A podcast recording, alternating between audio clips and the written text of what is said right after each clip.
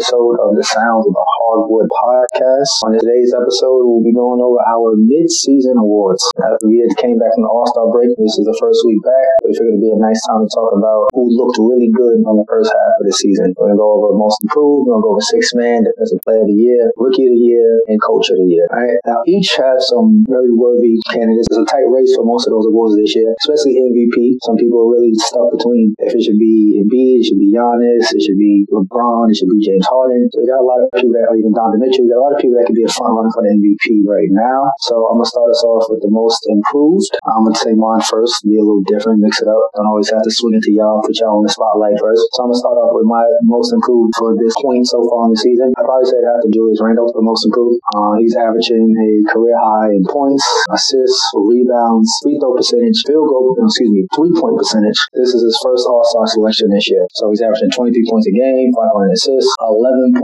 rebounds, shoots 79% from free throw line, and he's shooting 41 from three and 47 from the field. So I think if you're looking at what he was averaging last year versus what he's averaging now, the fact that he has career highs in mostly all of his stats, and that he's a first time All Star, I think that would be worthy of him winning most improved this year. I feel like the only knock I put personally, I have Randle second. The only reason I knocked him second is because of the Pelicans year before. If he didn't have that, then it'd be, he'd really be right I actually have Zach LaVine ahead of just a notch, just slightly ahead of Julius Randle for the fact that LaVine is career high in field goal percentage at 53%, uh, three point percentage at 44%. His efficient efficiency shooting the ball is at 62%. Free throw is 85%, averaging 28 a game, and he became an all star. Just really kind of elevated in every single category. It was down, like I said, to, to Randle and LaVine, and I gave just just a slight edge to LaVine, but I definitely think that Randle's going to be right there, like you said. I can see the LaVine now. Yeah, that's, I mean, that's a good take. For me, I pretty much had LaVine and Randle up there. My most improved would be Christian Wood from the Rockets. I know obviously he was injured, mm-hmm. but stats wise, to go up from 13.1 to 22 points a game, he was also averaging 6.3 rebounds. Now he's averaging 10.2. He's averaging one assist, one steal, basically two blocks a game, shooting a career high 42% from three. He's also shooting about 62% from the field, and he's shooting a little lower than he usually does from free throw, about 65, but he's actually playing very well. I know Houston's a sort of a team that's struggling this year. I mean, they're in a rebuilding phase, but I mean, the man signed a pretty decent sized contract. I wouldn't say it's an elite contract, but uh, right now it's looking like Houston got a bargain with him because he's actually playing as a most improved player.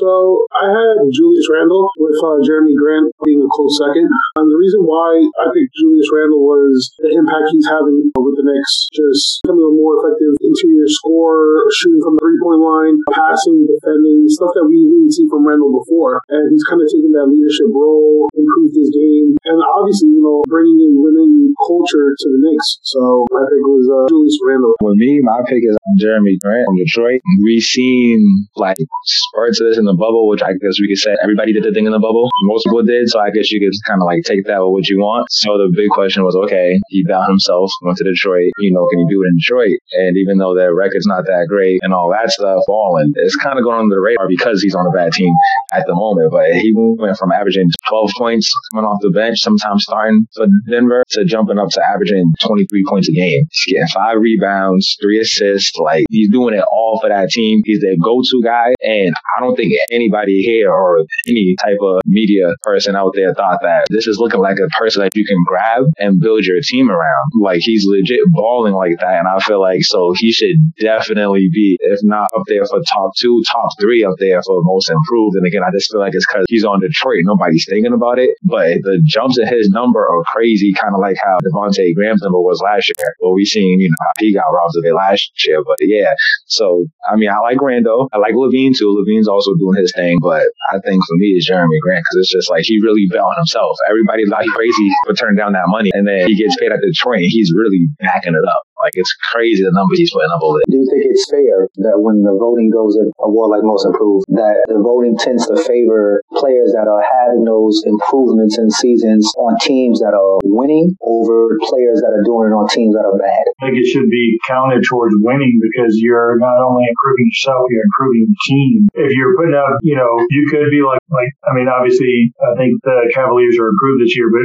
last year you could have been like Collin Sexton, putting up a ton of points on a really really bad team. It's like, oh, you look great, but your team doesn't win. You know, luckily this year they've kind of improved in, in various areas. So not great, but better. It's that, you know, great stats, bad team, you know, kind of look. And it's like, if you can't win, you're not really affecting anything. Stats look great, the wins don't add up. I mean, yeah, no, definitely like, you know, the player who's impacting the team, um, you know, in a positive way. Like, like I said, like Randle, like I mentioned before, I had Gray as a close second, but seeing, you know, the impact that Randle is bringing to the Knicks, you know, winning and putting themselves in a playoff position, you know, unlike Grant, which, you know, most likely they're going to, you know, a lottery team and there's no improvement there. It's like, and what Ann said, like, out of the two is probably going to be Randle because Grant's going to be, you know, over, overshadowed with, you know, with what Randle's bringing to the Knicks. Now, let me ask yeah. if, if the Knicks, because they've been struggling, if they fall off in the second half and fall out of playoff contention, does that affect you guys' pick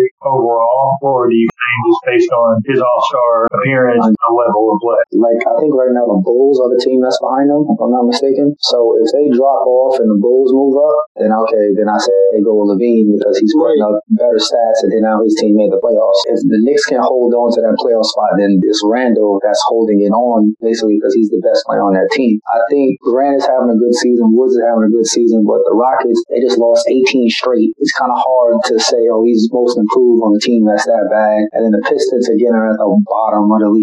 This is this about him if you think about it, since Rockets were decent before he went down. It's tough, unfortunately. But they're both having worthy season of that award. The same thing with Randle. The Knicks don't make the playoffs. It's the same concept. And they're not making the playoffs. It becomes harder to say it. That's a good question because we can ask that question about any of these awards that we're talking about or that we're going to talk about. How much does winning matter? Because we've seen in the past people who might have been more deserving, but they give it to, you know, the person who has that number one seed or the top two, three seed. But in this situation, for most include everybody we said could literally be nine playoffs. so it's like, I think with the most improved, it's going to end up going to one of these three people. And if they're all not in the playoffs, then I think that kind of would help my pick because it's like, all right, if of them make the playoffs, then boom. By the end of the day, I think no matter what, it's probably going to be Randle because he made the Knicks relevant again. Like everybody's talking about the Knicks. They got Stephen A. riled up. You see my Knicks? They lost to Brooklyn, but everybody's still talking about, wow, the fact that they competed versus Brooklyn. Like, you know what I mean? Like, so it's like, it's going to be Randle no matter what at the end of the day. And don't get me wrong, he really has improved. He really has. He got like just overall with IQ. That's what I've noticed with like compared to shots that accumulate on the TV for him taking last year to what he's doing this year. He's more patient. I feel like the game is down for him. Yeah, so that's definitely my second choice. So I, I think he's winning it regardless, just because of the team he plays for, how they're relevant, and how if people are able to watch it if they're on prime time, a lot of people are going to tune in out because it's like, all right, let's see what they can do because they, they're really competing like a, a regular tip team would do. Those are all good points and good questions. But now moving on to the next award, moving on into now six men. Ironically enough, most improved and six men kind of go hand in hand because a lot of players that we mentioned about winning most improved have previously had a six man role. So Christian Woods was kind of like a six man with Detroit.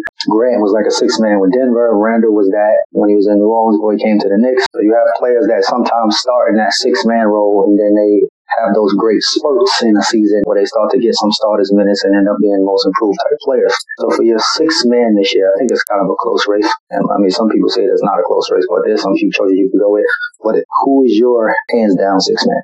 I got one. I mean, uh, Jordan Clarkson playing way better than he did with the Lakers. He seems like he found his home in Utah. Uh, seems like uh, this year he's doing very well. Uh, he's shooting, I think, if I'm not mistaken, close to what his career high is from three. I think he's shooting about 37, 38. He's actually near perfect from the free throw line this year. He's shooting about 97%, which is crazy. Making three threes a game. Obviously, he's not giving you much rebound widely before and two assists, but he's playing pretty decent and he's playing on a really good team, Utah. Obviously, we were talking about winning mattering, and I think he would be a good pick for six man of the year. I also had Jordan Clarkson, and simple. I think he's run away with that award. Clearly, he's been a huge impact as he's helped the Jazz have the best record in the league, and then he's averaging a career best 18 points per game. He's been incredibly efficient and the leader for that second unit. And it's like you know the Jazz lucked out because his progression has been you know, he's kind of played like an all star. So that's been huge for them. So Jordan Clarkson for six man.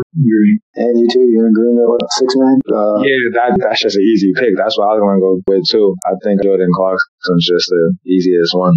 Because again, if we count winning, like we just talked about, number one team in the West, and he literally is the first one off the bench. And if the Donovan Mitchell is struggling, or even anybody in that first five that is struggling, when they bring him in, it's the energy, it's a boost and all that. And I actually witnessed it because they just played Boston. And Mitchell was struggling in the first half, and the person that kept him hanging around was Clarkson. I think he was like four for five from the three, like intensity on defense, passing lanes, and all that. I'm just like, damn, like yo, he's really balling. And he did the stuff last year too. But again, you see the the improvement in the points again and all that. I mean, he could have arguably last year or even the year before. Like, um, but he was in Cleveland. So, but I think this year he's going to definitely win it. I don't think it's that close of a race for that. I think everybody is like, you know, in agreement with the Jordan Clarkson just because what he's been doing for them and how much he means to them. Yeah, I said Clarkson as well. I mean, I didn't really see nobody else. Like, if Montrez is playing how he's playing now the whole season, then it would be a closer race, but he wasn't playing like that when the season first started. So pretty much it's allowed Clarkson to uh, run away with that award. It's good for him because he struggled when he was with the Lakers. We weren't sure how long he was going to last in the league, and then he got to Cleveland. He was playing well, and it was like, oh, the Cavs are not that good. So to see him finally have an opportunity to play well on a good team has been good for him. I'm happy to see that. Even though he wasn't he was drafted by the Lakers, he didn't have the same success. But you know, once a Laker, always a Lakers kind of. So I'm happy to see him have that type of success. But the one thing that we can all admit is that he does not play much defense. Yeah. He's not a great defender. So this next award, I don't think we'll ever be saying Jordan Clarkson is up for winning that, and that's the Defensive Player of the Year. Now I know for the sake of most people, I say not sake of most people, for the sake of him not almost crying again, I think Rudy Gobert would love to see himself win. I didn't pick Rudy Gobert as my selection. Spoiler alert there. But just for the sake of him not having a moment where he sees about to cry during the interview when asked about how he didn't win it, I think he'd want to see himself win it again. So who is y'all's defensive player of the year? I've got, I mean, people are going to say I'm biased, but I got Ben Simmons as a Sixer. I feel like his combination of length, athleticism, his IQ, um, his ability to pretty much he can guard, you know, one through five, depending on who the center is, you know, averaging one and a half steals, you know, nearly a block a game, you know, defensive win shares are 1.9. You know, he's holding opponents to 32% shooting from three, about roughly about 40% from the field. You know, we've seen him shut down elite, not shut them down, but hold elite players like Damian Lillard, Donovan Mitchell, those kind of elite kind of scores in check. And I think I give Simmons the edge because of his versatility and his defensive ability. And, you know, with Gobert, although he is deserving, he's not able to switch around positions and, and really do anything other than block shots and, and, you know, kind of be a presence there. Ben Simmons is my pick. But no, no home cooking there, all right? No home cooking. Ben Simmons is my pick too. I mean, I think just the year that he's having with Doc Rivers being their defensive minded coach is sort of uh, unlocking more potential that he had. Granted, I wish he would shoot the ball more because obviously he does have some type of jump shot, but I think uh, his defense is really ramped up this year. And I, I honestly feel like he's pretty much running away with that award, in my opinion, this year. I think that he's just playing really good defense. He's a player that can basically guard the one through five. So, I mean, he's basically doing what, I mean, Giannis won it last year, but I mean, he's doing way better than Giannis this year defensively. So I think he's definitely a lot for it. Well, the Knicks fan didn't say Elfrid Payton. Nah. I also had uh, Simmons, and it's pretty much uh, everything that you know he and, and Henry. Um, Simmons is one of the best versatile defenders in the league, and he's always willing to take that challenge and guard the best player on the floor every night. And you know, I know Pete mentioned Damian Lillard, and I think Donovan Mitchell. You can also include Giannis because yesterday, like Giannis at one point was shooting, you know, two for eight with four turnovers. Two weeks ago, he was uh, guarding Luka, and Luka had seven points on three for nine shooting with five turnovers. So he's become like the 76ers like defensive anchor. So I got Simmons. I'm gonna go with another guy from Philly. Oh, I thought he was going to say Jaylen Brown. I'm gonna go with Embiid because just like Simmons, I feel like he can guard any position. Like there's times when he gets, you know, people do the one five pick and roll. A lot of NBA teams do that, or even one four pick and roll, and obviously they want Embiid. And Embiid's out there side of his feet. Embiid's out there contesting three point shot, pit pocketing these guards and all that. So I feel like yes, it's honestly might be the first time like it's literally like one A, one B situation. Like both answers are not wrong. I think Ben Simmons might end up winning it because right now Embiid's hurt.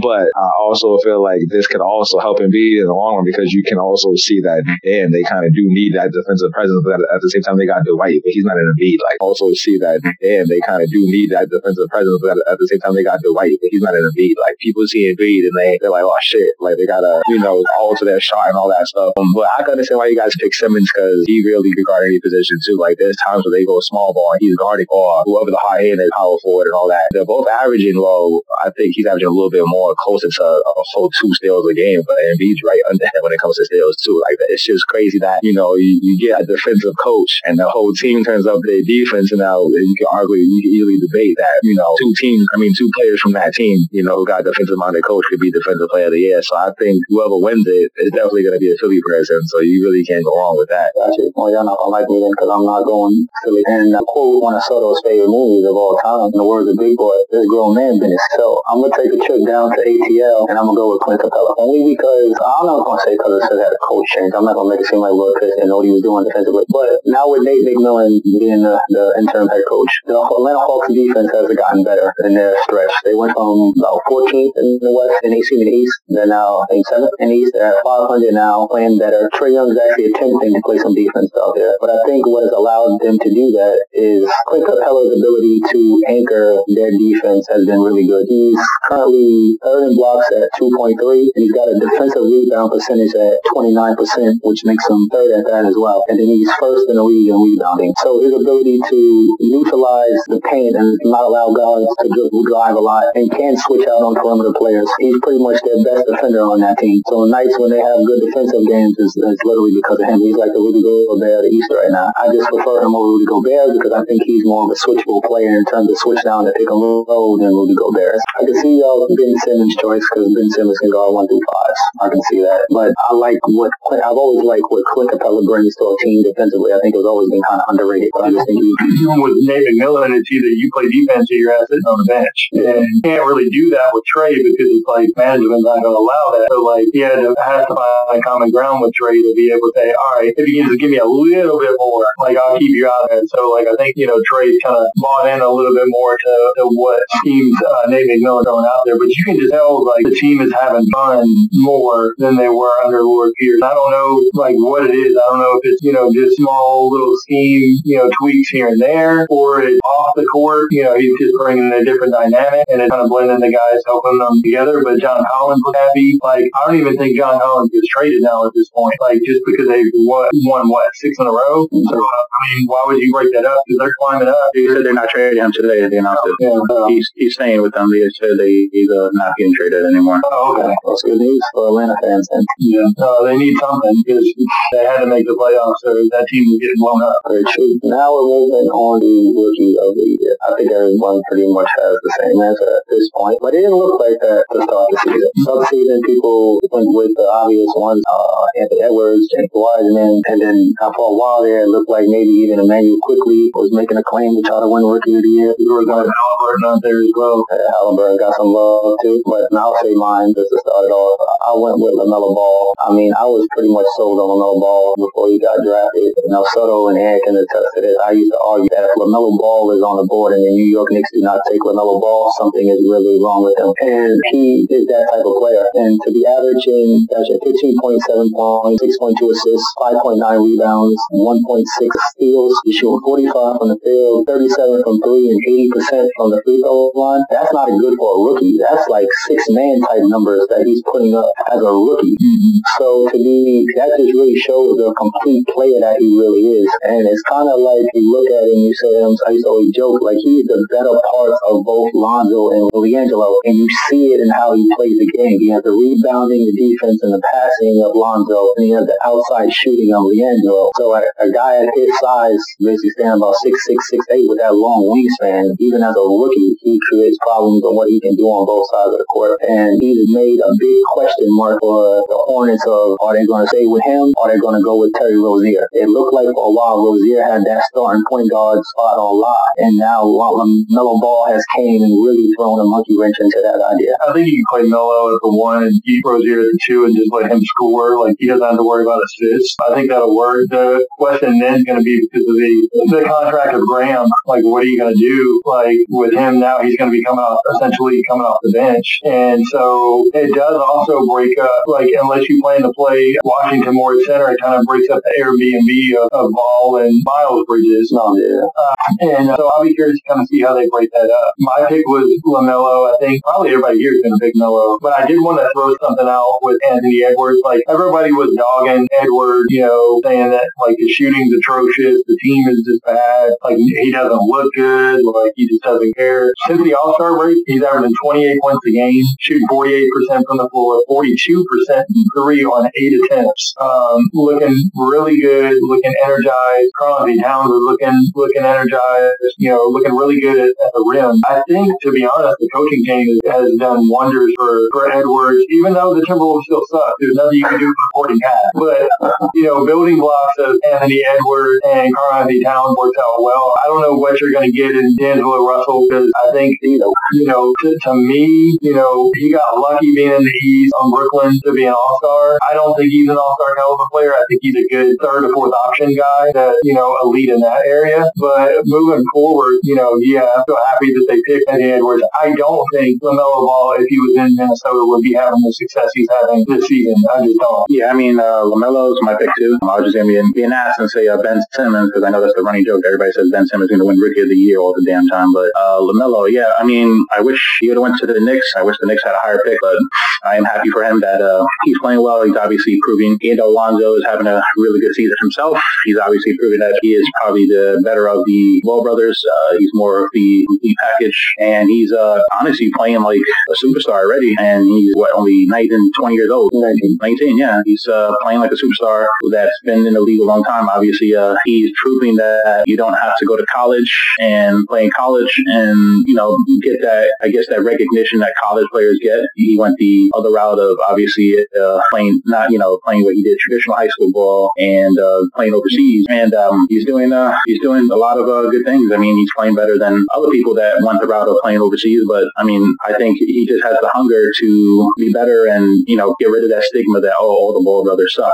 I mean, he's proven that they don't. Without the big brand. I also had um, uh, I mean, pretty much he he, he leads uh, all rookies in almost every category.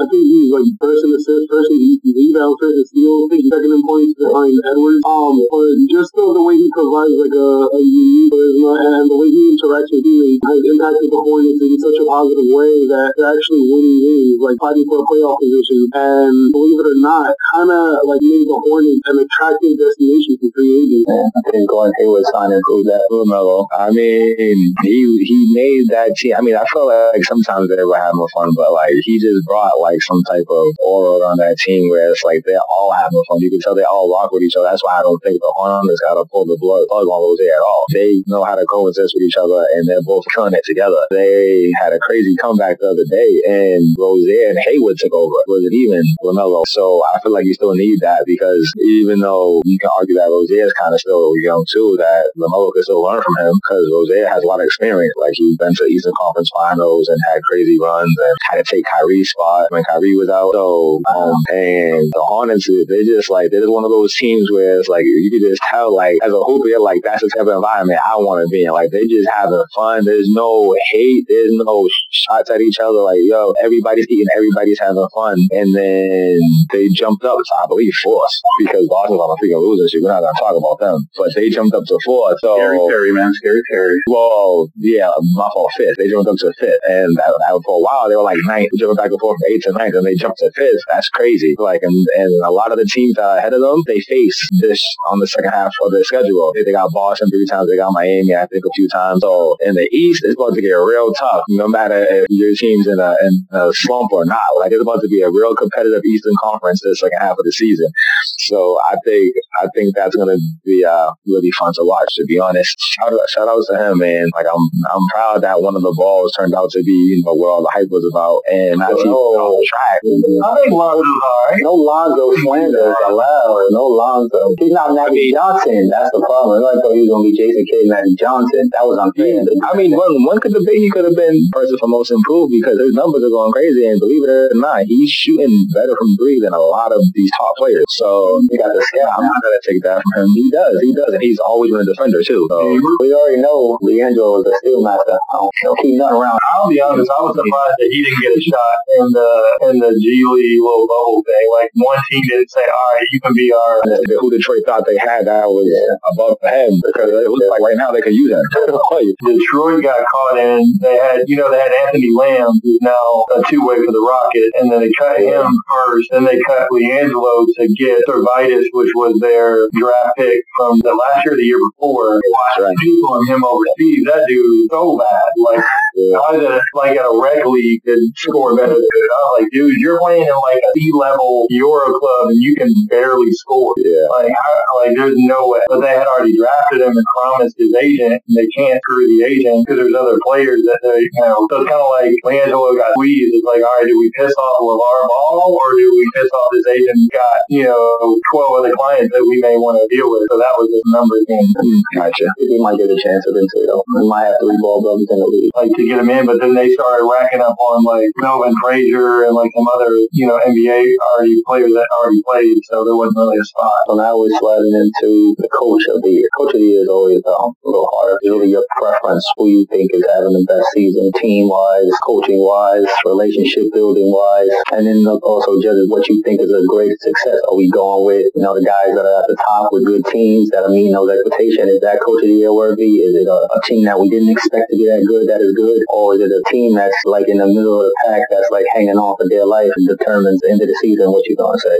So with that said, who is coach of the year you're feeling the most right now? I feel like that award changes as the season progresses so much. Yeah, it does. I mean, uh, I guess I'll start this one. Obviously, there's going to be the Knick bias, but uh, Tom Thibodeau really talking about the turnaround in the culture that's going on with the Knicks. Obviously, they're turning more into a defensive team. They're playing with uh, cohesion. They're not allowing as many points per game as they did last year. I know they had some losses and whatnot, but that happens with teams. All teams lose games. Their defense is a lot higher rated than it was last year. At one point during the season, they actually had the number one defense. Obviously, uh, RJ Barrett is turning into more of a complete two-way player. Obviously, his defense is very, very underrated. I'm not saying he's elite, but he's becoming more of a complete player than he was when he was at Duke. He plays the passing lanes very well. He does, but I'm saying it, it has to do with the coaching. I mean, when he had a different coach, he wasn't doing all that. He was more erratic all over the place. I mean, it takes time to sort of develop your defensive identity and how you are as a player. And I do like the direction that the Knicks are going with the defensive identity and establishing that culture. Finally, a consistent culture that Knicks fans have been dying for years for because we've just been through it all. But the Knicks could have a semi-decent record. Honestly, I would probably give it to Thibs just for turn turnaround with what he has on that team to They're in eighth right this second. yeah. So I mean, out. If they drop out, are you still going to be happy as a fan and say the culture got yeah, we were saying before, it's a battle in the East. It's going to be hard, but I mean, they've had a couple close games recently. Look at the game with Brooklyn and a couple other games. They they haven't lost by a lot. Yeah, Now, if they lose tonight to Orlando, you better smash that panic button. I mean, it's gonna be tough. They got no point guard. Well, I mean, they got Frank Nitty. But Orlando's missing like seven people on their team. they're not going to lose. You know what's crazy? They all came back tonight. Courtney is back, Gordon is back, and somebody else. Oh, wow. Rose is close to coming back though. That, that might be an L in the box. He's almost out of the COVID protocol, but Gordon's been playing. down by two in the second quarter. Gordon's been a little inconsistent this year, and Gordon's about to be on his way out anyway. Orlando. That's another that's another chat for another day. But uh, I think just because the Knicks, regardless if they make it or not, Thibs, Thibs is in consideration. Just the other one, I didn't want to go with the obvious choice because obviously the obvious choice would be Quin Snyder just because of the fantastic job that Utah's been doing this year. So those are my uh, two picks. I'm gonna slide to Soto. I don't mean to, you know, I usually don't do that, but Soto's facial expressions was killing me. No, he almost gave me a heart attack when he said Tom Thibodeau. I'm like, the Knicks are doing that, that well. I mean, they're doing well, but I mean, there's different ways you can go. Um, you go with Monty Williams for Phoenix. You could go with, a good one, uh, you know, Doc Rivers. But obviously, you know, I- I'm going with, you know, the team with the best record with, you know, Quin Snyder. And, and the reason behind that is nobody expected the Jazz to be number one, you know, in the Western Conference. And he's led the, the Jazz to thrive in the Tucker Conference. Not only that, he ranks top five in both defense and offense. And don't get me started about their, you know, their outside shooting because I think they're number one in the league. It's just crazy how that team, you know, the chemistry, um, and how well, you know, they're performing. So uh, as of right now, because obviously, you know, things can change throughout the season. As of right now, it's Snyder. You know what nobody else did? For them to get smacked right now by 19 against Washington. Okay, That's the question mark with Utah. Is that Klay's going to be consistent all the time? That's the only thing. Like, I just worry so much about them in the playoffs. Like, Utah. Like they depend so much on that three point. That's why their, their wins are so spread by so much. Because eventually, if you look at most of their wins, they're hitting their threes. What's that saying? You win by three. the most in the league. You win it by the three. I mean, that's, Yeah, so at some point, them threes ain't gonna be hitting all the time. At some point, them, them shots are gonna be short. Your legs are gonna be heavy. And they don't got consistently great three points. The only person I know that's going to the hoop is, is Mitchell and, and Conley. and Jam and uh, Clarkson. I'm gonna clarify something. I mean, probably Quin Snyder is probably going to win the award, but I, like I said, I try to pick the least obvious person that wouldn't win it. I know Quin Snyder would win it, and I know Monty Williams, either one of those two would win it, cause just because of the years they haven't. I picked his for a reason because of incremental increases in what the Knicks are doing. Obviously, everybody thought the Knicks were going to be bottom dwellers, sitting at the 15th, 16th place. So,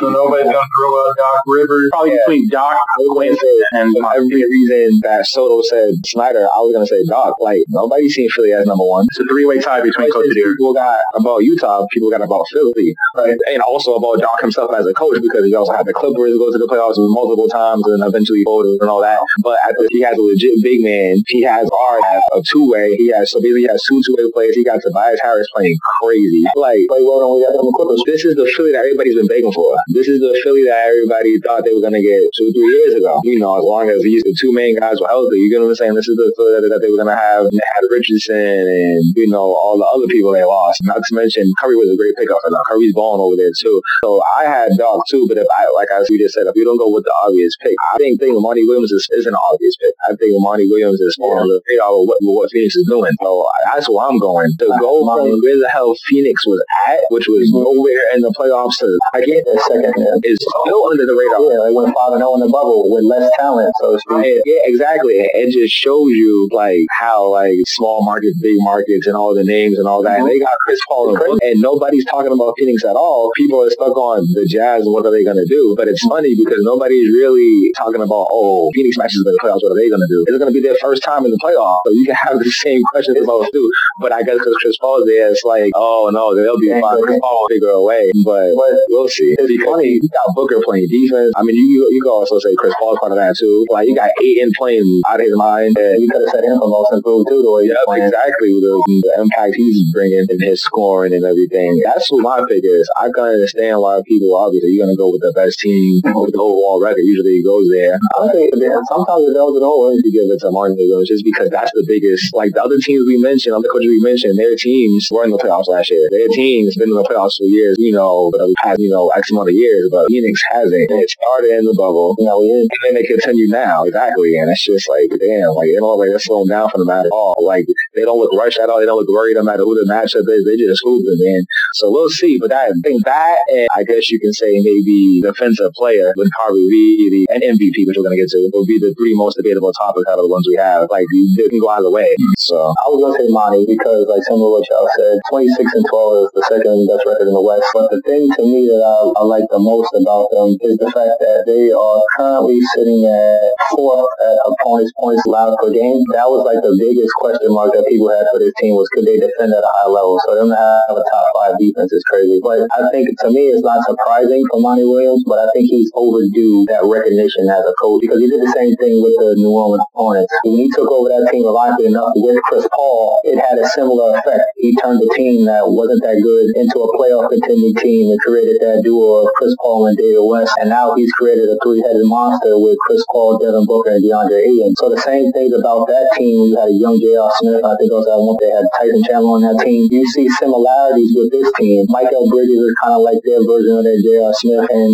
DeAndre Ayton is kind of like their version of David West, where now you have a tandem of players that nobody really looks at as saying, okay, other than Devin Booker and Chris Paul, obviously, but the other players on the team, nobody really looks at them as elite level players, and they found a way to work together and become one of the more scarier teams in the Western Conference. Me as a Laker fan, that's a team that I want the Lakers to keep moving up the ranks because I don't want to have to see them in a second round if I'm the Lakers right now because of how many points that they can put up, and they have a player on their team that's going to make those players believe that we can beat the Lakers. You saw the scare that the Chris Paul and that Thunder team did the Rockets last year, so that's a scary team because of that reason. And if I wasn't going to give it to Monty, then if the Bulls make the playoffs, you got to give it to Billy Donovan for a similar reason because that team was very bad when he took it over. And now the fact that they're about to be fighting for a playoff spot, and if they are in that 9 to 10 seed, they're still good enough that they could beat the Knicks if the Knicks are at that 8 spot for that playoff spot. I think that's another person that you could say could win it. So I think for me, uh, Monty Williams or Billy Donovan want to be a bad choice for me. Yeah, Monty Williams all day, just because look at, I mean, look at the veterans. Like Crowder comes in, seamless fit, you know, kind of gritty, tough guy, can play, you know, power forward, small forward, and a little bit of small ball center.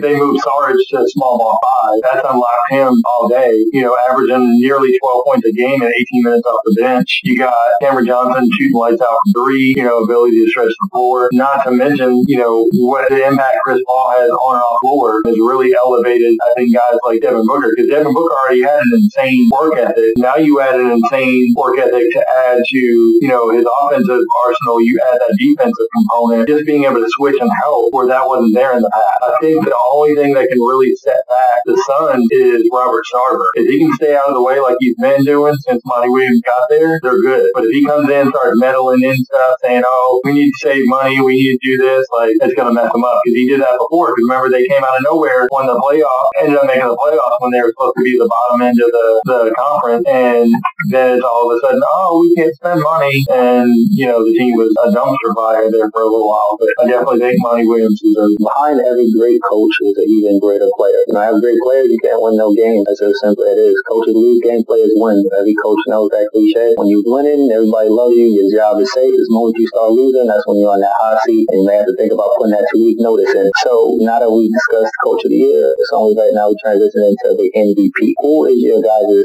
MVP? I'm gonna kick it back to you because I know who you think. I can guess in my head who you think, but I want I want it to be official. Who I'm thinking? Uh, I mean, I could make it obvious, and I could go that LeBron James, I didn't. I uh, didn't go I thought you were. I wouldn't go with LeBron. I'm, I want to not go a Laker.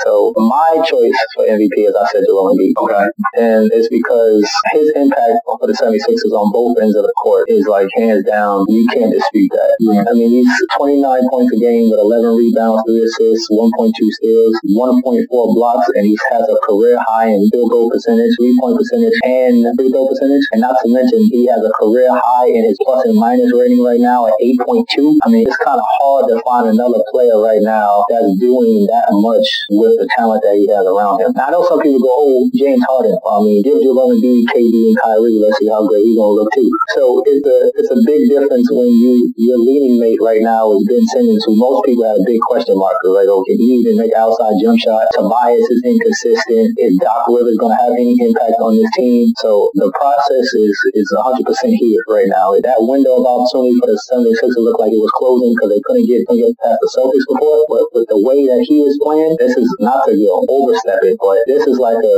Hakeem Olajuwon run he's on right now of dominance that we're seeing out from a player. It's like he sees that in the Eastern Conference he's got a chance to be that dominant of a player and he's doing it. Well, thank God uh, you said Joel Embiid because now I don't have to mention his stats. Had Joel Embiid, right? He's in his best shape of his career. He, every matchup he's facing, he's absolutely killing them. And that's why the Sixers are, you know, top the Heat. Like, you know, and just to add on it, you have him running for MVP and, you know, he's also called candidate for Defensive Player of the Year, you know? So he's doing everything right for that team. And it seems to me like, I, I mentioned this in a previous episode, that I feel like he's really, like, focused into basketball. Like, I think, you know, seasons prior, you know, kind of felt like, you know, he kind of took it as a joke or, I don't know, like, he, he really focused on winning. And, you know, he stopped eating those burgers pregame. And, No more Chick-fil-A. It's hard to get him in COVID though. It's hard. It's hard to get that Uber Eats delivery now. So now that he's in the best shape, he's doing everything, and he's been phenomenal. Very true. He may, he may have to get the Giannis club though to get his food. But Giannis was grubbing on a Philly cheesesteak the other day after the game. He was killing me with that. He kept calling it whiz whiz, and I'm like, dude, what are you talking about? Bro, I was watching the dub and they played that clip. I was in tears. Dude, You like, didn't know what they were saying. yeah, he's like, wait, and then he was called whiz whiz. I'm like, I'm like, wait, what? I'm like, how do you not get that?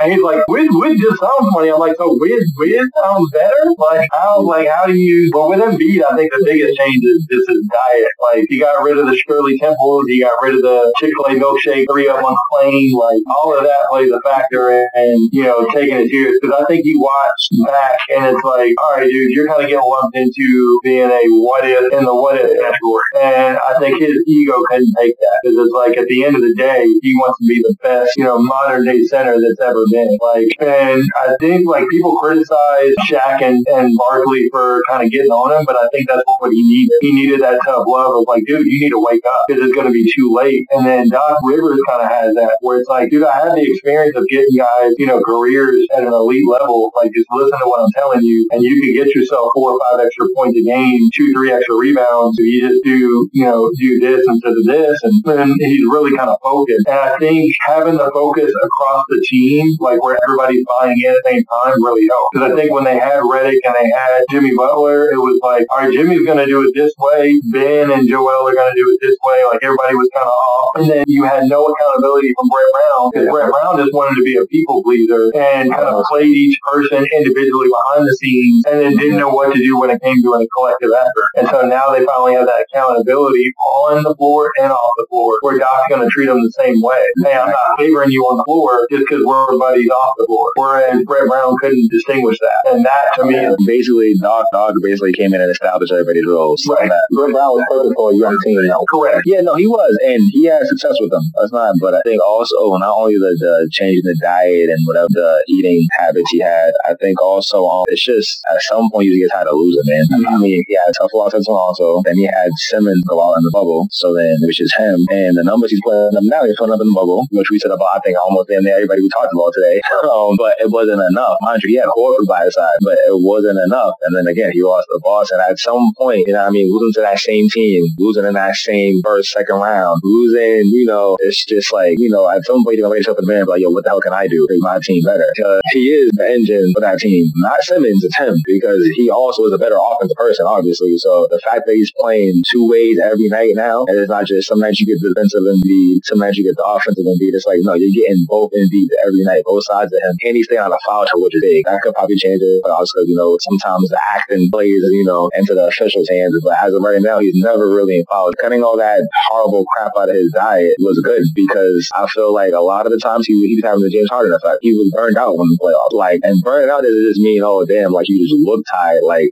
it's just you just physically don't have that, you know, will to go anymore because you just can't. Your body's like, I can't. And that's when injuries happen because you keep pushing yourself. You know, your body's telling you no. Like there's times in the playoffs when he's in the bubble he was going so hard first half, and then second half he's not even scoring damn near double digits because he burned out so much first half just to keep the game close. Now it's like he, figured out how to find balance and all that. So and then kudos to him. This is gonna be like we said, Shaq wanted, Chuck wanted, Kenny wanted, all the all the former bigs wanted. You know what I'm saying? And just in general, Embiid fans wanted, and here it is. So now it's like I wouldn't be surprised they make a deep ass run. Oh, they even came off the East, but we'll see. I have Embiid, but I also have somebody else in mind that's sort of a sleeper too, that nobody's really talking about. Uh, they are not talking about uh, Cookie Monster, aka the Joker, aka Nikola Jokic. I mean, he's balling out this year too. He's close to averaging a triple double for a big man, which is, if you realistically think about it, it's really insane. Uh, Denver has always been a solid team. Obviously, another coach that doesn't get coach of the year recognition is Malone, and this team over here, the Denver Nuggets. Obviously, uh, Jokic basically his stats are pretty much almost similar to Embiid. He's averaging maybe about two less points. They're averaging basically both 11 boards a game. Jokic is averaging basically nine assists per game as a big man, which is insane. They're shooting about the same from three, 41 to 42, about the same from the field. And I they believe Jokic is shooting a little bit better from the free throw line, if I'm not mistaken. And he's the only thing that Jokic has on him is that he's played more games. Obviously, Embiid's been injured. But yeah, that's a dark horse, obviously, for MVP. I'm saying he's a dark horse just because obviously the usual ones, dark horses is because we got LeBron, we got the Giannis's, and we got James Harden that are always in there. And Jokic always will get overshadowed because obviously James Harden is James Harden and LeBron James is LeBron James. And then we got Embiid. But Jokic is right there too. So I think if you got like a top four, you would have probably Embiid. Close second would probably be LeBron probably. And then probably third would be probably between James Harden and uh, Jokic. Put Lillard anywhere in that close proximity. Probably five. Lillard would probably be five just because of the year he's having. Yeah, top five is good because he should definitely get credit. Like obviously not win it, but like get. He should be in the top five. I, I definitely think top five for sure. The year he's having top five. But nobody talks about Jokic, so I figured I'd throw that one out there because he gets a triple double, which he's very close to doing, I don't ever think in history there's ever been a big man that averaged a triple double in a season. Well, you can kind of like compare it to, you know, way to like once a season, MVP type season. He's way more efficient stroke though. way more. Yeah, no, earlier in the season, I, I did have Jokic. It's just that I feel like the way, you know, Joel Embiid has impacted the 76ers. Oh, I agree. And, you know, the way he has them on top of the East and everything, you know, that's why I have him as uh, a MVP, you know, favorite I right feel now. like with Jokic, it would take Denver elevating to like one or two in the West and staying there. Like not just get one or two in like the last week of the season. Like they'd have to climb up pretty quick, like within the next ten to twelve games, and like you know really like, stay there the rest of the season. Not even actually probably like in the next six to eight games, like win out and what are they five and a half back? So they've got eight and two in their last ten, yeah. and their next ten they probably have to go at least nine and one, like to really make a push to consider him higher. But I think he's right there in the top three easily. You know, those are bad choices. MVP is more like coach of year changes depending on what point we are in the season, at what point you respect that in that season. Uh, now we're moving into our closing thoughts of the episode, and I'll give all you guys an opportunity to say something that's on your mind, whether it's sports related, whether it's basketball related, whatever the case may be. Anybody want to start us off with the closing thoughts? Let's go next. I got something wild. Might not be wild for y'all. I don't know, but y'all keep it with my team like I do. Think if the Angels don't make a move, Boston might drop to seventh or eighth, bro. It's looking horrible for Boston. If Boston don't make a move, Ainge, Ainge gone. It's not going to be gone. They're going to hold that Tatum Brown card for a while, which no, I would. Ainge needs, Ainge needs to go. He don't know how to build a team. No. He granted Tatum and no, Brown. I, think they, I don't. I don't know if it's Ainge anymore. I don't think it's Ainge. It's going to always be the coach first, which I think is fine. Like we brought I up. I don't like Stevens anyway, so yeah, he can go to, I, was, I thought he was lucky when he was college. We brought up multiple teams that coaches, coaches changes, and look how things change instantly. So that's my wild prediction because the way they're playing, nothing really changed. They had that little one streak for the break because they had that weak schedule. Like the last four games was where it's like teams under 500, which is good for them to get their rhythm back. You know, they Brown and Tatum went to the All-Star break, cool. But now it's like, all right, you get Smart back and y'all still playing crappy as hell. Brad needs to start Robert Williams. You're starting Ojeleye, like you're starting Ojeleye. Of Robert Williams on the days that Thompson's not playing because safety total, safety, whatever protocol, whatever the hell he was doing off. Then you also got Kemba still sitting out back to backs, which I thought was only going to be the first half of the season thing. This is last night was the first time he did it. Second half, that's busted knees though. You can't blame Steven for that. Like you can't. No, no, no. Yeah, you can't blame him for that. But at some point, I, even as a player, Kemba, you got to be like, nah, I'm good now. I just did that first half of the season to test my leg out, my knee out. I'm good now. Like yo, the games when he's there and the games when he's not there are crazy. It's different energy. You know he's on that trade block. You're like, come on, I'm trying to. Like I've blown my knee out three times. Like eventually it comes to a point like you're like I just don't have it anymore. I don't have that burst anymore. I don't have that lift. Mentally, you want to go out there as a hitter and say, oh man, I can dog that. Like that's easy. Well, my niece, I know how it is. You can't. You don't have that same. Yeah, you're a half. Yeah, low. yeah. I can't. I used to be. Able, I used to be able to dunk the ball. I can't even do that anymore. He, he wants to go back to the old Kemba, but I don't think he realized how much his good knees put a factor into that. The step backs, quick cuts. Well, also, he remember his height too. He was very small. His body's taking a beating, which is why he depended on those things. He didn't always have to go to the basket to finish. He was always a mid-range type of guy. He would stop. Just add a thought for you too when you mentioned trade. Next week is uh, trade deadline. Obviously, there's a lot of chatter going on. Obviously, some things are going to be out there, some are not. We're obviously uh, all going to be doing a live podcast next week, which should be fun. I guess when this podcast goes posted up, people should post on the Twitter page and let them know if they want to see it on uh, YouTube, Facebook, uh, Instagram, Twitch, whatever they want to see it on, and we'll make a decision the day before uh, where we're going to broadcast it at. And wherever we do, we'll have everybody's comments in there and whatnot. We'll probably be going live around 7 o'clock. So we definitely are looking forward to having input from everybody doing our first live podcast. So it should be fun. That's my uh, thoughts. Oh, that's a closing thought. Yep. Going say Andre Drummond will end up on the Lakers I just want to see that. No, hell no. I don't. I just want to see that. What you want to see him on the Nets? I ain't trying to see that. I don't want. I don't want to see him on the Nets. I'd rather him either go to Washington or go to the Knicks. Either one. Then you end up on the Knicks. With the Knicks on trade the whole team. This point, they got to do something because it's do or die. Like who said they're gonna trade him? He's gonna trade it. He's gonna get bought out. Probably nobody. Will. If the Knicks fall out of the playoffs, like you know how bad the fan base is. Yeah, they're gonna start booing. Yeah, like, yeah. That's a given. Knicks for Knicks fan base. We all know that. Like, so. you got to go get somebody like reliable at point guard. Yeah. Get Lonzo, whatever you need to do. Like mm. figure it out. You'll have to be outside. The Magic. I think, I think there's one player. You know, I, I think the Knicks should stay away from, and I think Steve and I could agree on this, is probably Victor Oladipo. I mean, I agree. He's like, I'm really efficient. I don't want the Knicks anywhere near He's good defensively. Like, I would love Lonzo. I would love Lonzo. Drummond would be great, but I, I know that there's mutual interest in that. And the Knicks. I mean, I agree with you both. I mean, I don't think he's the Knicks should him, and not only that, he's having one of the worst shooting seasons of his career. He's shooting uh, 30% free exactly. I, mean, I think he's shooting under. I think he's shooting under 40% from the field, which is he's in a he's in Ricky Rubio territory. I don't blame him for that because the, the Rockets are like the little giants without icebox. I, I don't blame him for that one. I, I give him a pass on that. That's the bad news there without the female pitcher. Yeah, but he I'll let still, that wants 30, he still wants 30 plus mil a year for having a shitty shooting year. So, I mean, I think I'm at the point now where he's dogging it, trying to get like traded. It's not as bad as James Harden did, but it's like, let me get out of here. Like, when James Harden got fat, yeah, I agree. I mean, at this point, like all the people, I think if you put him on a team, like even like a Miami in a I was gonna say that. Yeah. That's where he wants I would love to see him on Miami. Him and Jimmy Butler would be a problem. Though. That's that's the only thing is, gonna want Tyler Herro or like if you break up Herro, Duncan Robinson, stuff like that, where's your shooting gonna go come from? Because yeah, I would not want Oladipo from three point line. Bam going to become the best three point shooter. So the Celtic fan wants to see his Celtics make a move to preserve their season, and he wants to talk the podcast live. But then said he wants to see his Knicks get Drummond. Soto does not want the Knicks to get Victor Oladipo. All right, Pete, you got anything special for Atlanta or Philly maybe? No, definitely not an Atlanta fan. Let's get that right now. With Philly, all I wanted is Embiid to get back healthy and for them to stay healthy for the playoff run. We finally see what team can do. If they don't agree. reach the finals, then let it be. But at least let Simmons, Embiid, Harris, everybody that he stay healthy so we can kind of see what, what could be. And if they make the finals, great. They clinch number one. What do you feel about load management for Simmons and Embiid? So make sure they're healthy for playoffs. I'd be okay with that. Give Maxey some minutes at the end of the year, like stuff like that, like that. That's good with me. I think that would that'd be a good plan. Yeah, the Lakers team. Like, I just said Drummond. If they could get Drummond, I'll be a happy man because that'll be a pair That would- that would have to be- long. That would have to be a buyout though, because the Lakers Lakers got. The Cavs not getting what they're asking for at this point. They, That's what I'm saying. They're gonna buy him out.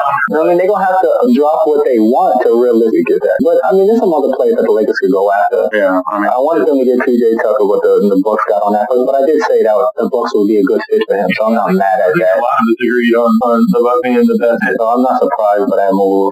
Yay for him. He gets to be on a playoff contender again. But I really just want to see Drummond. I don't. There's not anybody else on the market that the Lakers will go after. That I'm like they got to get them. But Drummond, yes, I would love to see Drummond inspired playing with the Lakers. You guys think there'll be like a surprise big name that gets moved out of nowhere, or do you something It might be. It might be. A guy like a Vucevic might move. Anything is possible right now. Anything. Shoot, the Timberwolves might get crazy and want to trade Karl-Anthony Towns over now. So and start the snowball deck of. really want to Collins and then uh, Hawks are winning in that one out the window? So you never know. You got Malik Beasley posting down photo shoots with like gun t-shirts. like, dude, what you doing? Come on, dude. he, he losing his mind over there at the crib. That's what it is. He's you bored. got a girl posting like Bars. Yeah, yeah they, she said that he kicked her out the crib. Yeah. Her and the baby got. He said he kicked her out. But that's, that's, that's tough out here in these streets sometimes. dude gets beat up on live, like a live video, like in the lobby. He gets busted for possession and you know, firearm. Like, come on. He's got a he got a span of bad luck right now. Maybe Larsa Pippen might be his ending. Maybe he just need to go ahead, fully time shoot that shot and see what happens with that. I don't think her son's gonna be too happy, but knock himself out. But all in all, it was a good episode. You know, we had some laughs, uh, talked about some good topics, agreed on a lot of things, which is rare sometimes. But that's gonna bring us to the end of this week's episode. So I mean, to our listeners, to our viewers, we're on Anchor, Spotify, you know, Apple Podcasts, on YouTube. You check out on our Facebook page, you check out on Twitter and our Instagram. All the same thing, Sounds of the Hardwood. And thanks for listening. We'll see you again next week.